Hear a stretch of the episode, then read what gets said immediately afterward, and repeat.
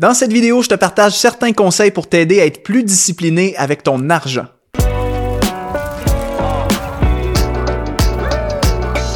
Bonjour et bienvenue dans l'émission Prochain Niveau. Aujourd'hui, on parle de discipline, mais de discipline financière. Vous savez, euh, une grande partie de nos problèmes financiers vient du fait qu'on manque de contrôle sur nos finances, on manque euh, cruellement de discipline. Trop souvent, nos finances sont gérées par nos émotions ou nos envies du moment.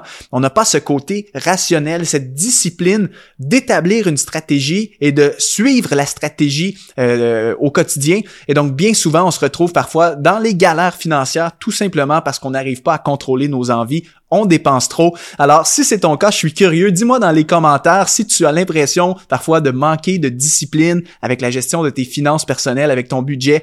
Dis-moi dans les commentaires, euh, oui, c'est mon cas. Et euh, si c'est ton cas, ben, t'es au bon endroit parce que dans cette vidéo, j'espère que les conseils que je vais t'apporter vont être utiles pour que tu puisses euh, régler ce problème-là et avoir une meilleure gestion de tes finances. Et d'ailleurs, si ce sujet de la gestion de tes finances personnelles t'intéresse, si tu as envie de, te former et d'aller chercher des outils pour avoir une meilleure gestion de tes finances et aussi euh, avoir une gestion euh, de tes finances qui honore Dieu, qui est en lien avec les principes bibliques, ça me fait plaisir en fait de t'offrir ma formation gratuite euh, que j'ai créée en partenariat avec Luc Dumont qui s'appelle Cette année, j'exponentialise mes finances. Le lien apparaît sous cette vidéo. Tu peux simplement mettre ton adresse courriel et tu vas recevoir une formation de une heure dans laquelle on va te partager plein de trucs et astuces pour que tu puisses mieux gérer tes finances. Et au passage, on a aussi une formation complète de plus de 8 heures qu'on a fait avec Luc Dumont sur la plateforme exponentielle. Euh, donc, un cours qui s'appelle Exponentialise tes finances. Alors, si tu veux aller plus loin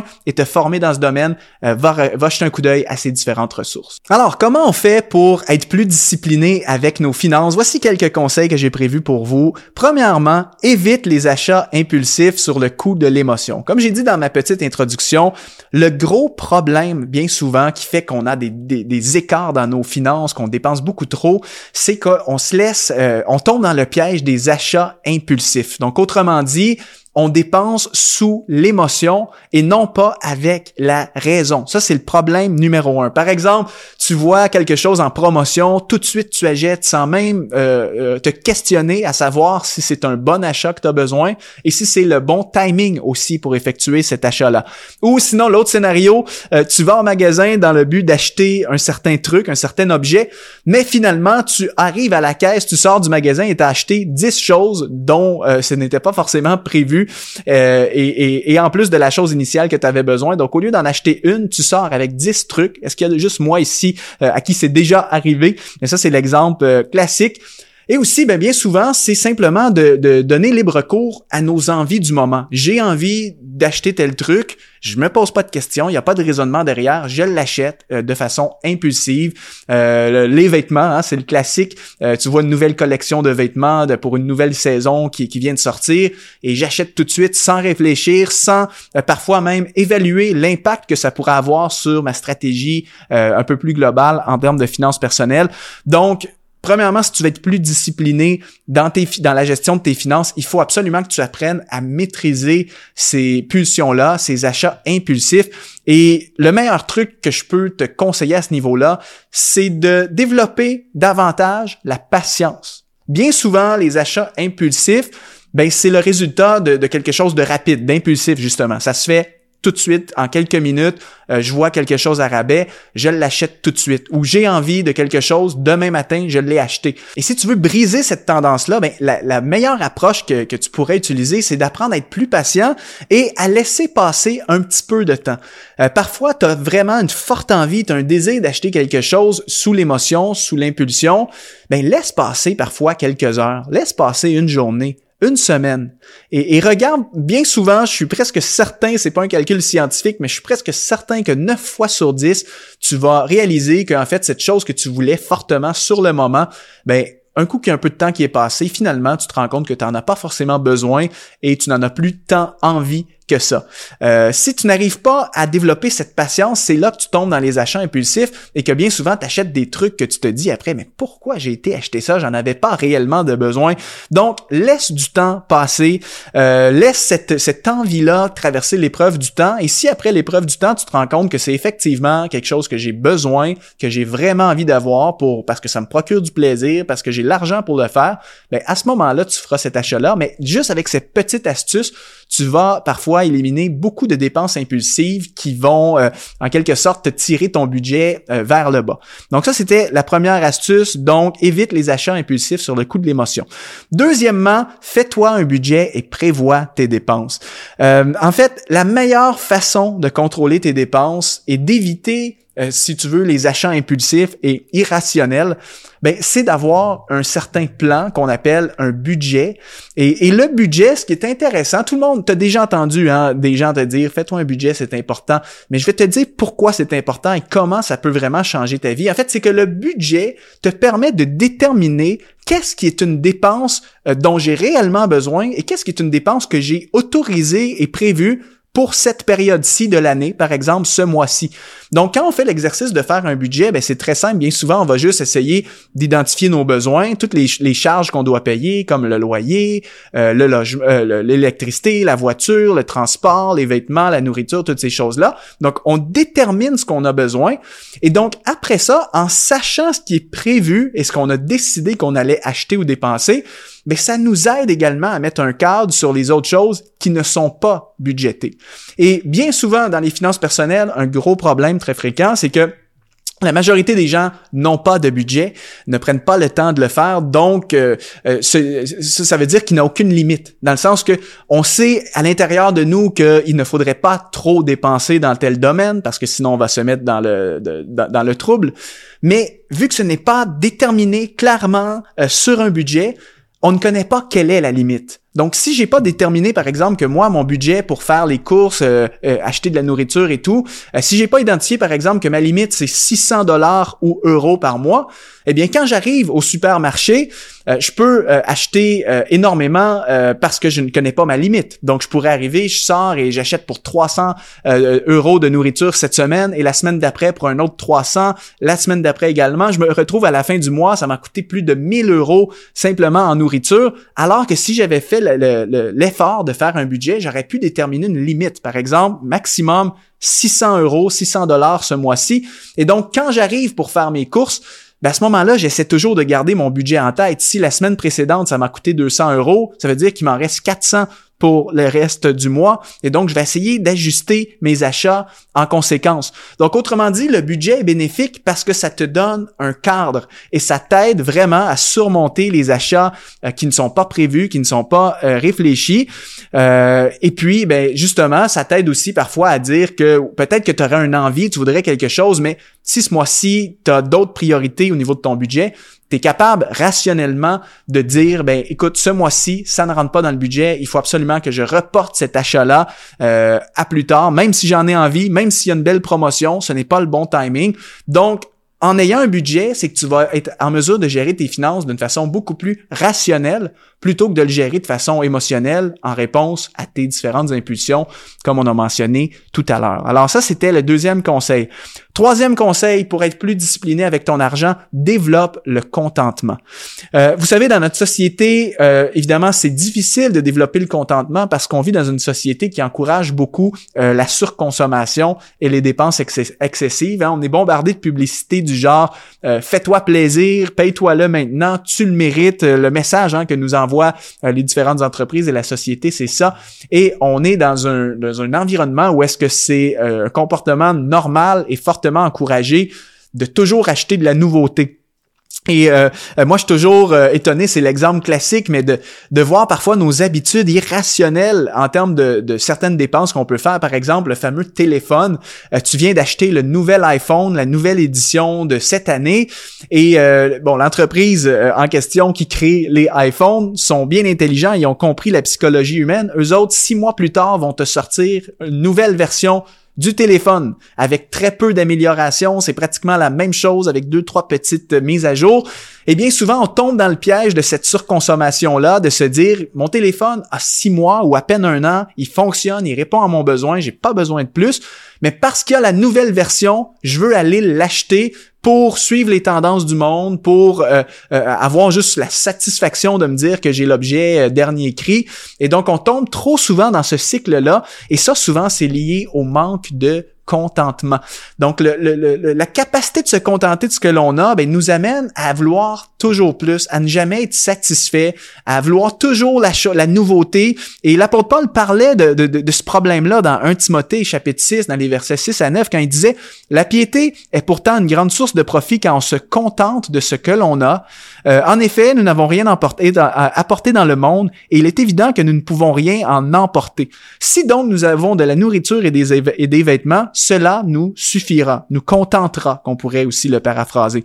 Quant à ceux qui veulent s'enrichir, euh, qu'on peut aussi euh, peut-être modifier par quant à ceux qui sont animés d'une soif de posséder, de vouloir toujours plus, donc s'enrichir, ils tombent dans la tentation, dans un piège et dans une foule de désirs stupides et nuisibles. Ce n'est pas moi qui euh, nous traite de stupides, c'est l'apôtre Paul qui nous dit que quand on est animé d'une soif de posséder, d'une soif de s'enrichir, de vouloir toujours plus, on tombe dans la tentation, dans un piège, dans une foule de désirs stupides et nuisibles euh, qui plongent les hommes dans la ruine et provoquent leur perte. Évidemment, l'apôtre Paul n'a pas écrit ce verset-là en parlant de gestion financière en termes de dépenses, mais le principe est le même. Ce manque de contentement-là, ce désir de vouloir toujours plus, peut être un piège, peut t'amener justement à, donner libre cours à une foule de désirs stupides qui vont euh, t'amener dans les problèmes financiers. Des achats impulsifs, des achats excessifs qui font en sorte que tu n'as plus rien à la fin du mois,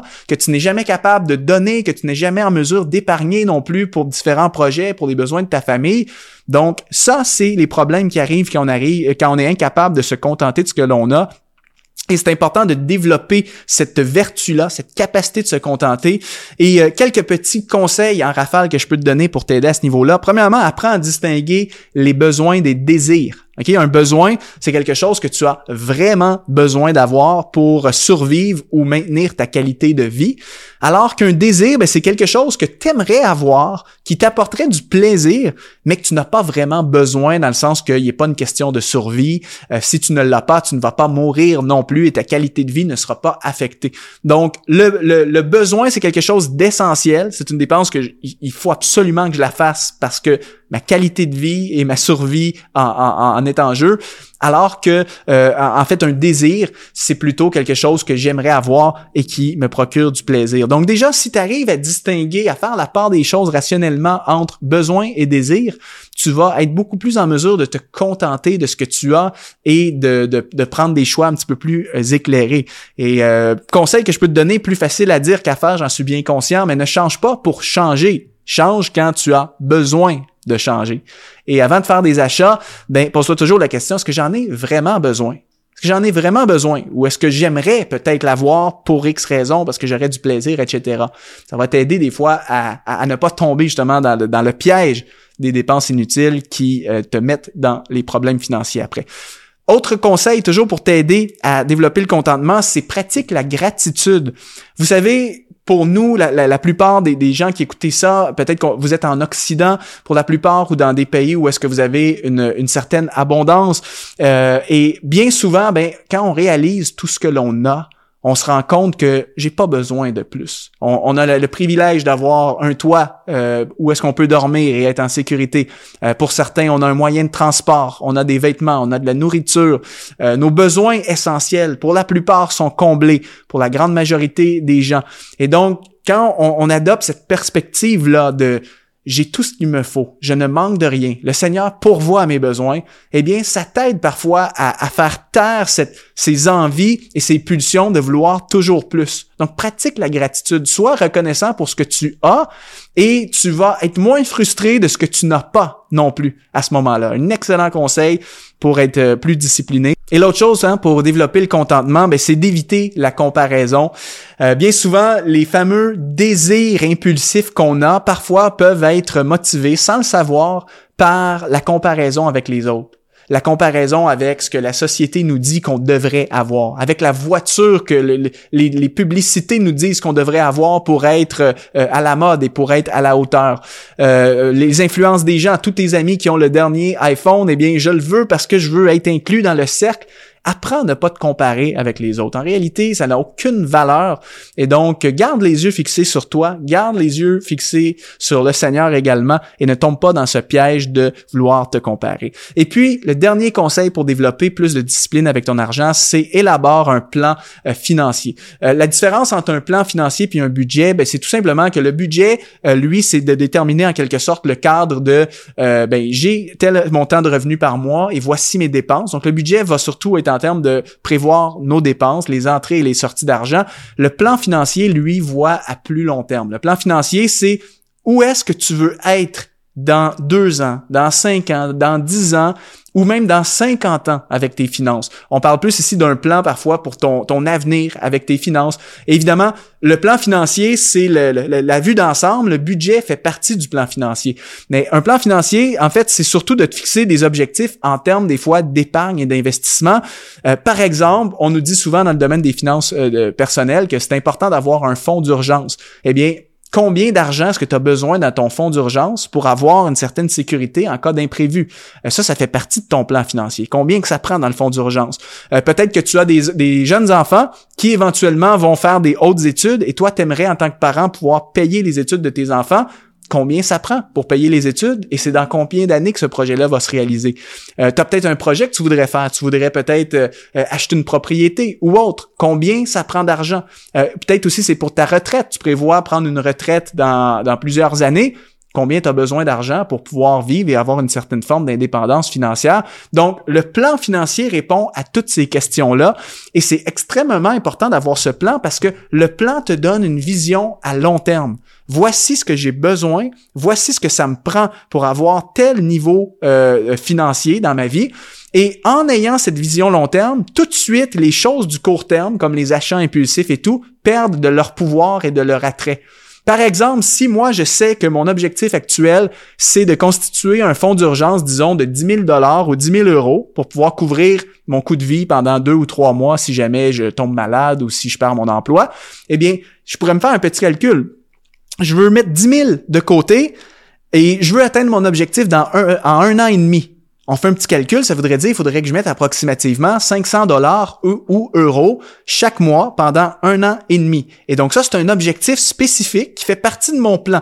Et là, si j'arrive, disons, devant une promotion alléchante ou si j'arrive au, magasin que j'ai envie d'acheter des trucs euh, que j'ai pas forcément besoin, eh bien là, rationnellement, je peux commencer à évaluer la situation et me dire, écoute, si je fais cet achat à 500 dollars ou 500 euros, ça veut dire que je renonce à ce 500 euros que je mettrais dans ma stratégie financière de constituer mon fonds d'épargne. Et là, tout de suite, l'achat impulsif, l'achat à court terme, part de son emprise parce que moi, ce qui m'intéresse, c'est d'avoir une bonne santé financière à long terme, c'est de suivre mes objectifs le plus possible. Et donc, encore une fois, ça m'aide à être plus rationnel et à moins me laisser diriger par mes émotions et mes envies du moment.